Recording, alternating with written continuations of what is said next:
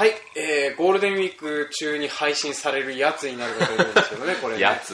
うん、あのー時期的にあの、えーとまあ、これ収録しているのが5月の28なので、まあ、配信しているのは5月2日、えーとまあ、人によったら、まあ、大体の人にとってはゴールデンウィークなのかな、今年何連休だろうね。長い人29からでしょ？あなるほど。29からか、えーってことを考えると、えー4のな6ぐらい、えー10連休。10連休か。下手しまあ頑張ってあのなんいなんか有給無茶に取ったりしたらあの5月10日まで休みとかっていうふうなのできるのかな。できるね。まあちょっと無茶だなとは思うけれども、まあそんな感じであのまあ5月ちえっ、とまあゴールデンウィーク楽しんでらっしゃる人に向けて配信してたりするのかなとは思うんだけどね、まあなんですけどまあ我々の配信している番組はあの主なリスナーさんがあの農業者の方々なので、まあゴールデンウィークとか関係ないよねって感じで働いてるとは思うんですよね。まあね。ね、でまあそんな感じでですねちょっと5月始まってくると、まあ、大体あの5月中ってさあの例えば田んぼ持ってたりする人、まあ、大体そうだとは思うんですけれどもあのそうですね。田んぼっていうか田植えの準備でまあてんやわんやになってる時期だと思います。でちょうどですねあの毎年こういうのをやってて思うんだけどこのぐらいに疲れのピークが一旦来るかなって思うんだよね。はい。ぎっちゃんもなんかお疲れもう疲れてる。ね、もう朝5時からいろいろやってたらそれ疲れもするわね。朝5時はやってないよまだ。ああそうなの？そんな早くから動いてんの？いやあの僕も一応ね最近はあの8時から会社仕事始めで動いてるけれども、結局起きてるのは朝5時なんだよね。早っ。なんかね あの疲れて寝れないってないんうだそれ。あのなんか肩かなんかが張ってるおかげであの朝頭痛とともに目覚めたら大体5時とか6時うとかでわやだまあ、そんな感じでちょっとあの、まあ、今回のバカ農業ではそんな感じであの、えー、と日常的な疲労がどこから来るか、ううんあなたの疲れはどこからみたいな話をして、まあ、それからあのそういった疲れを軽減させるために最近取ってる行動とか、まあ、そういうふうなのをちょっと考えていったりしたいと思います、というわけで今回も参りましょう。せーの。バカ農業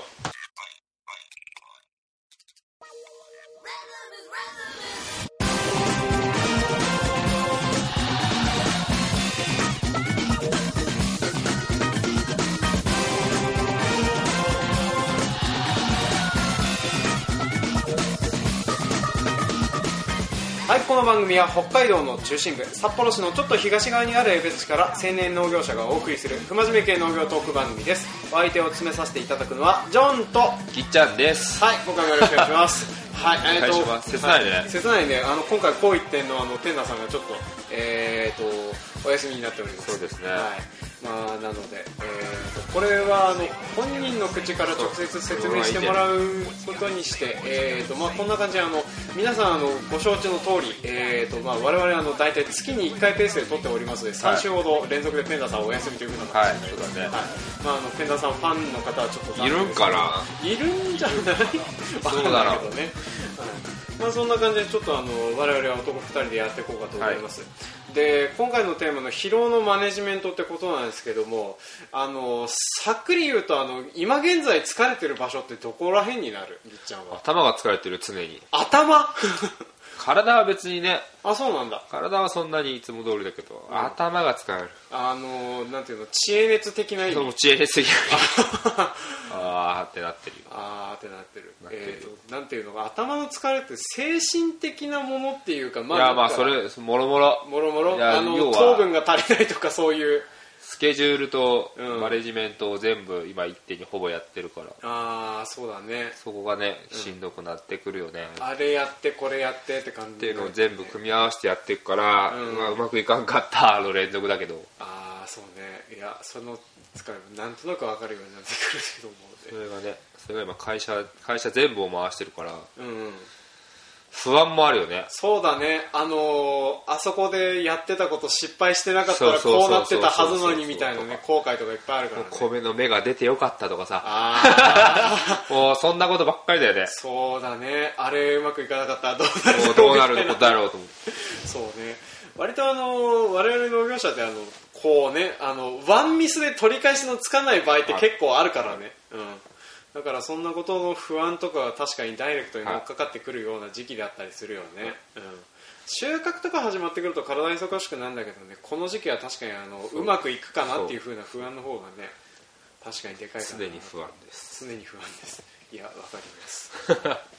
そうか。で僕はあの早速あの体の方が結構疲れてる方なんだけれどもあの、まあ、何が疲れてるかというと僕はあのなんかねここ最近はあのトラクター作業が多いんだけれどもあのなんかね年々乗り物酔いがひどくなってきてて。乗り物良い。酔いうん。乗り物酔いあのトラクターの作業をしててあのなんかねか主に肩だねうん。で肩やられる理由っていうのが多分ねあのロータリーの作業とか、うん。あのまああのそういうなんていうの、ん。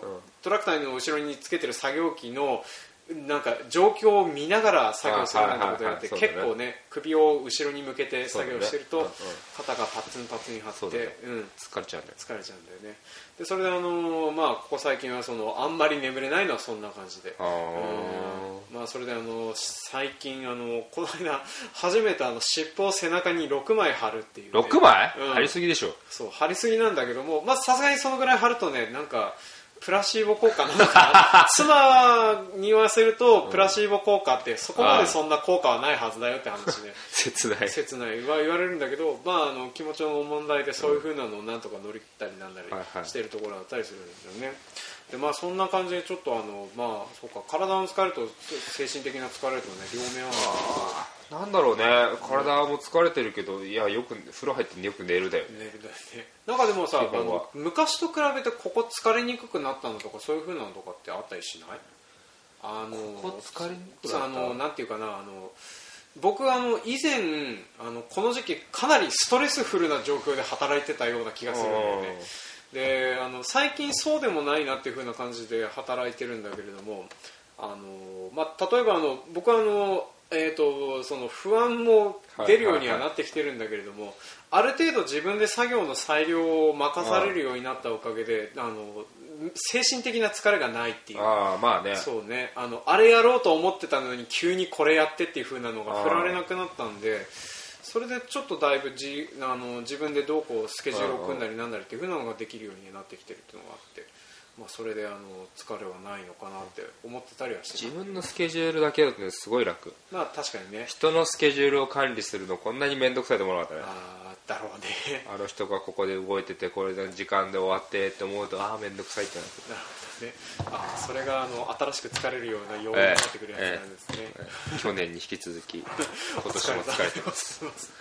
いやそうないずれそれもやることになるんだよな。そうだよ。ね。まあそんな感じでちょっと今のところ自分の作業だけ考えるっていうふうなのはねそれはそれで楽は楽なんだけれどそれはそれでそ後々大変になってくるのよね。ストレッチとかする？ストレッチとかしてるよ。あ偉い。ね。まあだからあの体のなんていうの疲れためない軽減する方法みたいなのね一番はこれかなって最近ちょっと思ってたりするよね。ストレッチはねあのでも硬いのはなかなか取れないね。なんかうん。昔ほどなんか体かあの柔らかくなくてあの前屈が全然手が届かなくなったりとかね そんなふうなこと結構あるからね。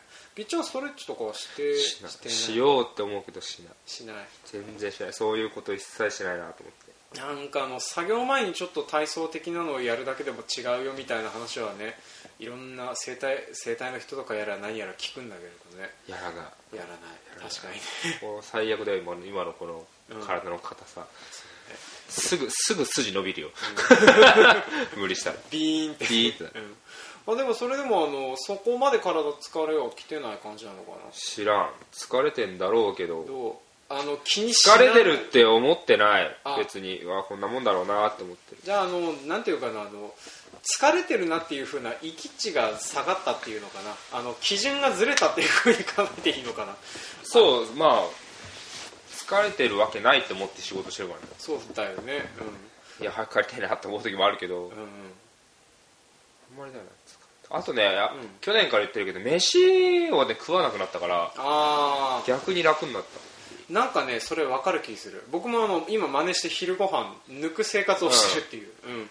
でオンシーズンに入ってさすがに無理かなと思ってたんだけどもやれればやれるもんだねっていうふうなこっちのの方が楽。うんで確かにあの一番楽だなって僕思ってたのがあの昼寝しなくて済むのがね意外と楽なんだよね。そう。眠くなんないもん。眠くなんない。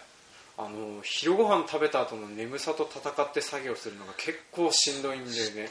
う。ん。危ないし。まあでかといってその昔はねあの昼寝しないとどうしようもならないって思ってたりしてたんだけれどもね、あの今昼寝しない方が確かにあの効率よく回ってる感じがする。うんまあ、でもあの結局その昼ご飯は抜いてるけどおやつは食べてるっていう不思議な状況にはなってるんだけどね。なんかね飯ね飯食わないな本当に。飯はね食わない。夜死ぬほど食ってっけどね。やったらまずい。この頃まずい。夜食うのはまずいなと思いながらも夜まあ、食ってしまう。確かにね。あれ朝夜食べてるんだよね。朝は今ね今なんとなく食べてるけど。うん。いやピーク本当に本当のオンシーズンになれば朝昼食べない。ああ朝昼食べない。コーヒー飲みとか。あああのコーヒーで胃を焼いてごまかすみたいな感じなのね、俺だから去年もこの番組で言ったかもしれないけど、ん。それで人間ドックかかったじゃん去年。そうだね。それを維持してくださいって言われたからね、うん。体重とか。いやいやいや。これが正常なのか俺っていう。いや恐ろしいよね。なんかなんかあのー最近あの僕もそのえっ、となんていうのカロリーを管理するアプリみたいなの入れてで結局ねこまめにやってはいるんだけれどもやるんだ。やってるよ、へー。あの未だにあのオンシーズンも続いてるからもうえーほぼ習慣になってるからなんとかなるんだけどさ、あのーまあ、僕はあの使ってるカロリーのアプリによるとあの、まあ、成人男性が取ってもいいカロリーって実はあの理想の体重みたいなのを目指そうとすると一般的に言われてるのが1800キロカロリーって言われてるんだけど、普通にあの体重減らそうと思うと1500とか1400ぐらいにまで落とさないといけないんだよね。そうだね。ね。多分ね。でそれであの多少運動したもん部分をうん。ちょっと食べてもいいよってぐらいに上乗せしてくれるっていう。で僕の使ってるアプリがたまたまその万歩計やら運動量とかも換算してくれるやつだからそれでちょっとあの食べる量増やしたりなんだり減らしたりするんだけどもあの僕こんだけ動いてて1日に食べていい OK な量が1600キロカロリーぐらいなんだよね結局ね。少な 少ないんだよね結構ね1日2万歩ぐらいは歩いてるんだよ、うんうん。歩いてるんだけども朝あのなんていうのおにぎり的なものを作って食べて、それがまあ大体おにぎり1個で300キロカロリーと、うん。あと延々とカロリーのないコーヒーを飲み続けるおにぎり1個300キロもあんの？結構あまあデカめに作ってるから。あー。のコンビニとかのおみおにぎりとかだと大体あの150とか160倍かいサイズ。まあ、だからまあ 朝それだけ食べてるんだけども、まあ、それでその食べた後で動いてそれであの夕方お腹空いてあの普通通りっていうか今まで通りの食事をすると、まあ、今まで通りの食事がその1食で1000キロカロリー超えるような食事をしてんだよね。晩ご飯適当に食べるっていう。俺晩ご飯多分2000超えてるな。えマジか。すげえ食ってるもん。食ってるしね。あとなんかね反動で飲むよね。ビール飲む。飲んじゃうよね。最近よく、最近飲まないけどなくなれば飲むはないけど、うん。あれば飲んでしまうあれば飲んじゃうよね。し俺甘いもんすげえ好きだからあ娘とか子供と一緒に寝ないとうんいなくなるじゃん寝寝ーちゃうから。ね。うん。やばいアイスとかすげえ食べる。もう2個とかザラだよね。そうね。アイス2個で多分ね600キロカロリーとかいくからね。伊然。達にね、うん。それでね大体朝胸焼けで起きるの。具合悪いっつって食べ過ぎたあ昨日の夜やめればよかったって思うんだけどやってしまうというこの精神の弱さ。まあなかなかねあのその辺はね 難しいからね、まあ、だからあの昼朝昼ぬ抜くっていう風なのはまあなんか多分作業ルーチン的に組みやすいからそれでやれてるっていうのはあると思って、でもあのそれであのベスト体重維持できるっていうのが不思議なもんだよね、なんかすごく不健康そうな食生活と運動習慣な気するんだけどね、うん、まあ確かにね。なんかそんな感じで僕もあの今のところ会長には動いてるかなとは思ってるね、1600って少ねえなまあ。1600とご飯って何？1600のご飯？えっ、ー、とねカツ丼カツ丼並み2杯分。うん、まあだから結構食べてるよね。あ食べてんだ。まあだからあと,、えー、とカレーライス1杯とビール2本。缶ビール2本分ぐらい。ビールっていうのが強いんだな。ビールのカロリーすごいもんな。そうそう。の結構飲んじゃうから、ね、飲み物がすごいんだな。そう。だからビールも多分缶ビールで150とか200とかね無駄に詳しくなってるでしょ、無駄にね。はい、あのノームコのなんだっけな。ノームコーチっていう、えーと海外のダイエットアプリなんだけど、えー。まあ、ハマって使ってるのでよかったら見てもらえそれ体調に変化があった意外となんかでも、あのーどうだろう。風邪ひきやすくなった。ダメじゃん。弱ってんじゃん。ね。弱ってんだよねまあでもねあの体重は減るように減ってて今あのジーンズのサイズワンサイズ落としておすげえ。すげえ。あの前のジーンズ今あのげんこつ一つ入るようになって。おすげえ。うん、でもあの作業着がないからベルトで無理やり動かして履いてはいるんだけどね、まあ、そんな感じでその、えー、と痩せてはいるんだけれども確かにちょっとそんな感じで動きやすくなったりとかあとなんだろうねあの食べてた頃というか体重太かった頃よりあの動こうっていう風な気分になるんだよね。ああうんうん分からんでもないな。分からんでもない、なんかねあのとにかくあのおやつやら何やらというかその今まで体が動くの億劫だったり面倒くさかったりしてたのって単純に体が重かったからなのかなってちょっと思ったりするようになってきてる。痩せたら動く。うん、なんか知らんけどそうなんだよね、う。ん、でこれはねそうなんだとしか言いようがないからね。何の根拠もないんだけれどね、うん、痩せたら分かる。久しぶり。久しぶりに痩せると分かる。そう久しぶりに痩せると そういろんなもののフットワークが随分軽くなった気がするね。買い物行きたくなるもん。そうね。そう。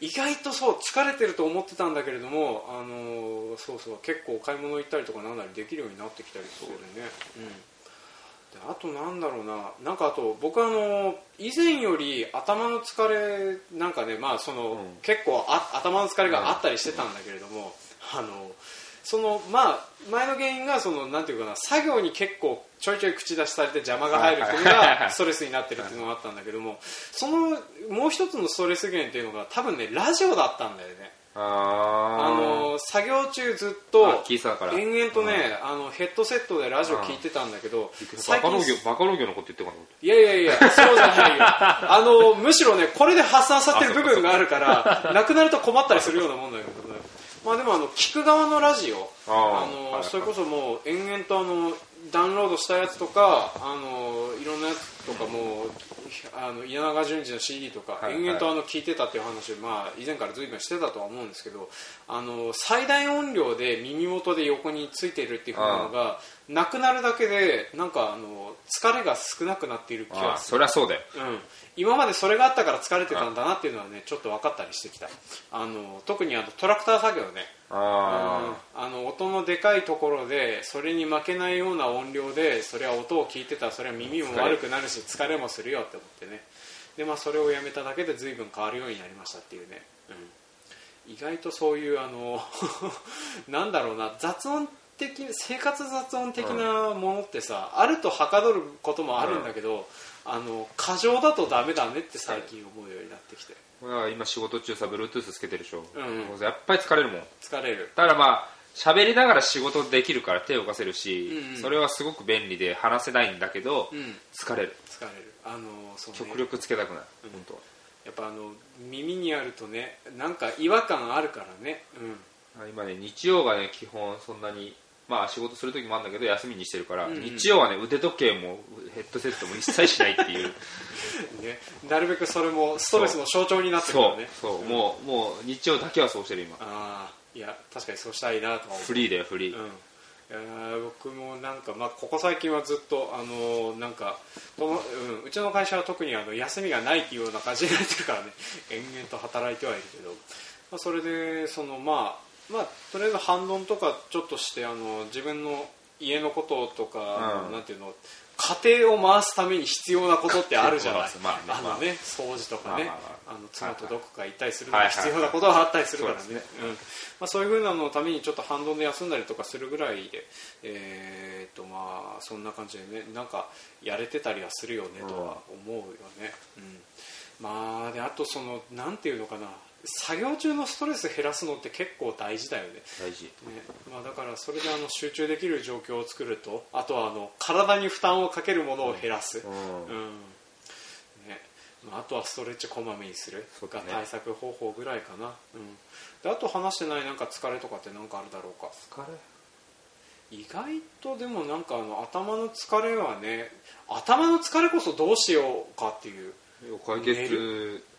いや逃げる？逃げる そう、ね、逃げちゃいけないけどまあ逃げる、ね、あの逃避できるタイミングで一時的に逃避することでねやるってぐら逃げいかな。てる逃げてる、うん。だって嫌だ嫌なこと嫌だ確かにね嫌なこと嫌だね、うん。なんかあと意外とさ前はできなかったけどここ最近僕あの映画見る見たりゲームする余裕が出てきてんだよね。すごいね。なんかねあの昼抜いてるでしょ、うん。で僕昼間も延々と働いてるんだけども、うん。その代わりね、おかげでなんかねあの多少時間をきちきちって作れるようになってあ。でそれであのなんていうの2時間超える映画は見れないんだけれども、うん。90分ぐらいで終わるアクション映画とかは時間的に作って見れたりするし、へうん。ー、あと1時間ぐらいで終わるゲームとかができるようになったんで最近 DS でちまちまゲームしたりするのが多分頭の疲れを取るのに役立ってるような気あがして。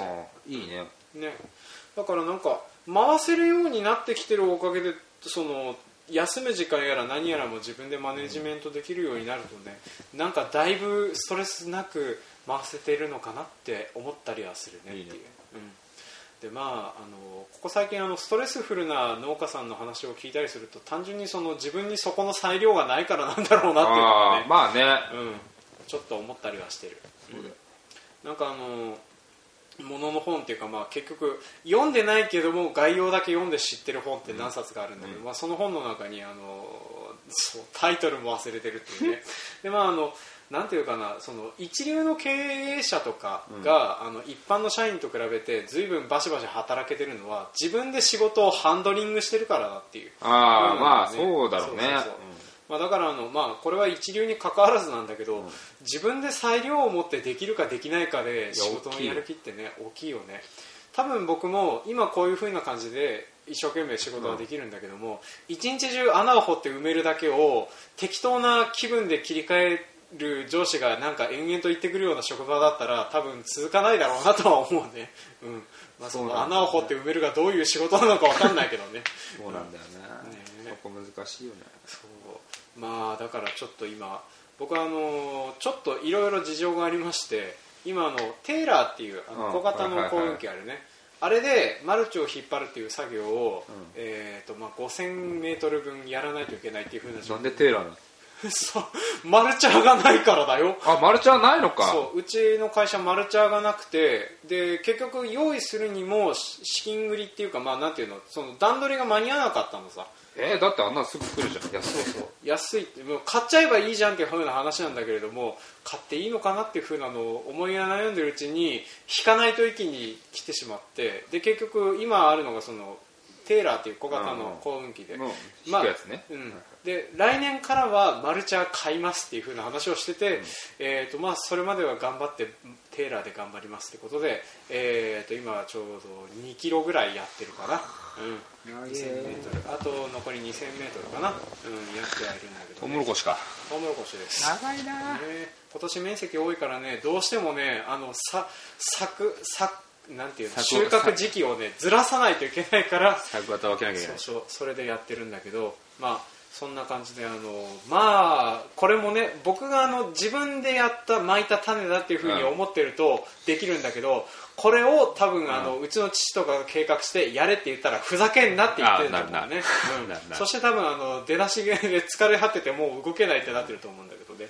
まあそんな感じでね ある程度休みをスケジュールに入れるなり、ん。あとは休むことを段取りに入れるなりしながらすると体はなんとか持ちますよねってことでちょっと今回のまとめと難しいんだよな休み作るって。そうねなんかあのハンドリング自分でなんかしてるっていうふうにやっててもいっぱいいっぱいでし、これにさらに人のを考えるってなるとさらにいっぱいいっぱいになるだろうね。正解です。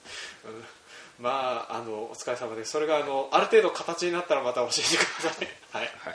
というわけでそんな感じであのオチもついたのでこの辺で締めたいと思います、というわけで今回は疲労のマネジメントのお話でした。はい。はい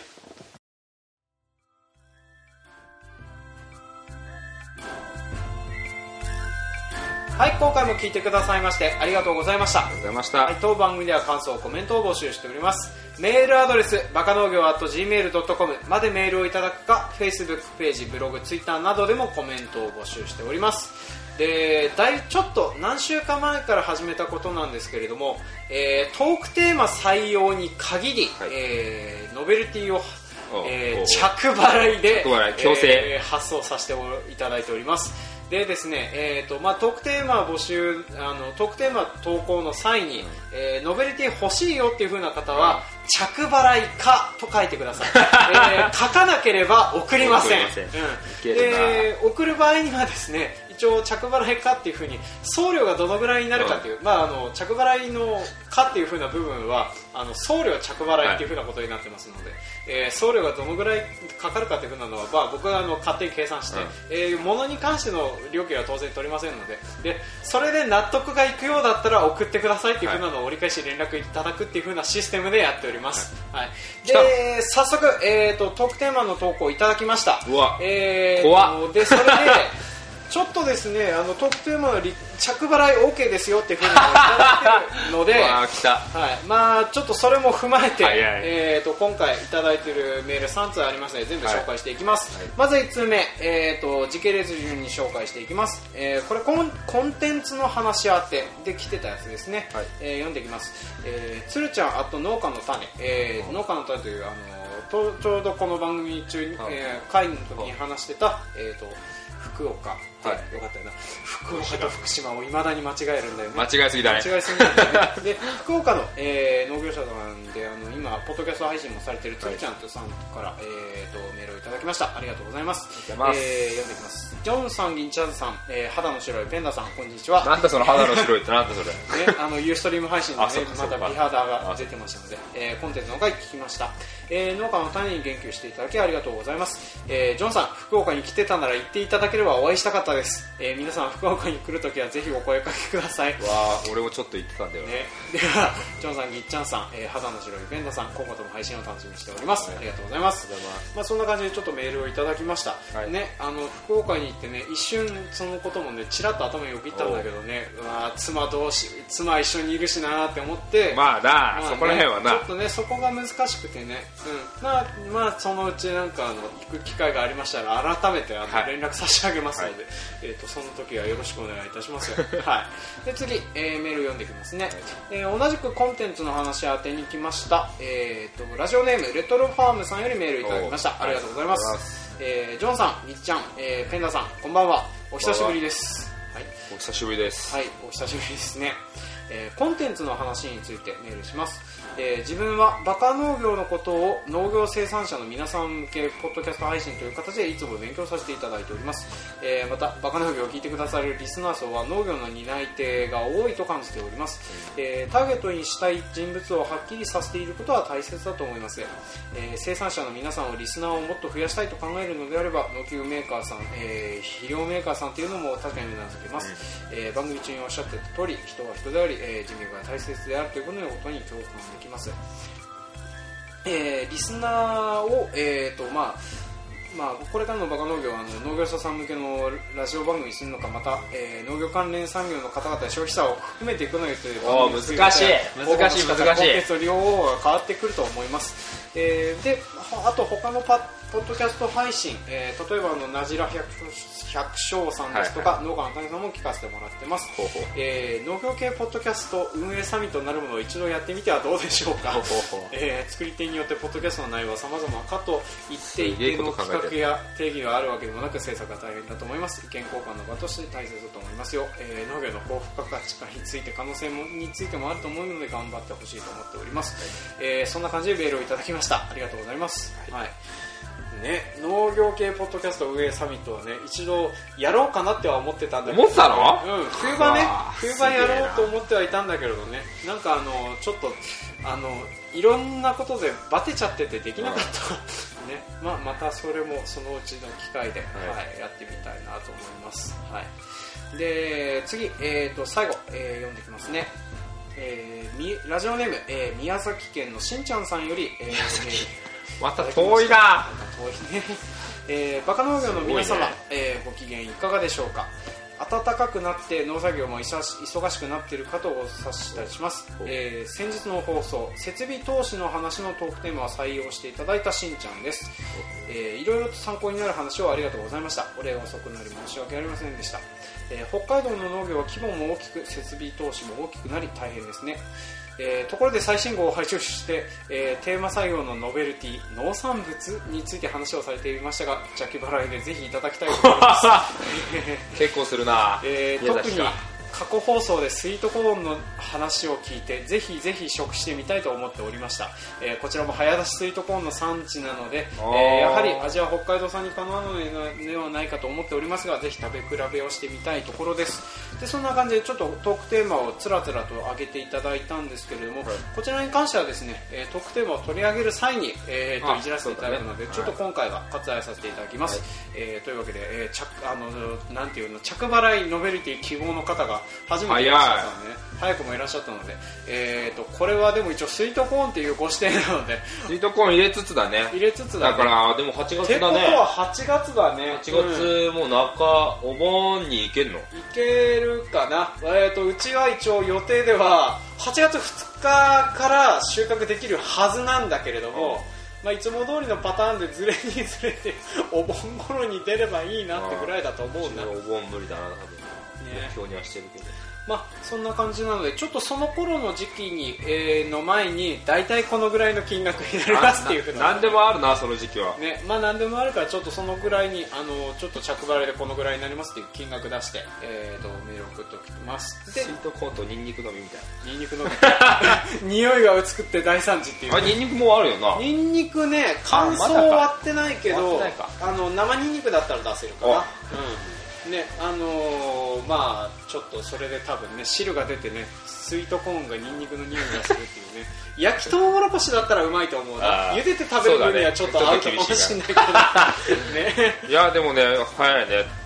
うん。わざわざ着払いで OK なんだね。ね。ありがたい。まあ、そんな感じでちょっとこんな感じで、あのーまあ、特定まあ採用されると、あのーあの農産物届く場合がございますので、えー、と一般の消費者の皆様とか、えーとまあ、農業者の皆様とか作ってないものがあってこういうの食べてみたいよっていうのがありましたら、えー、特定まあと一緒に、えーとまあ、着払いかと書いて送ってみてください。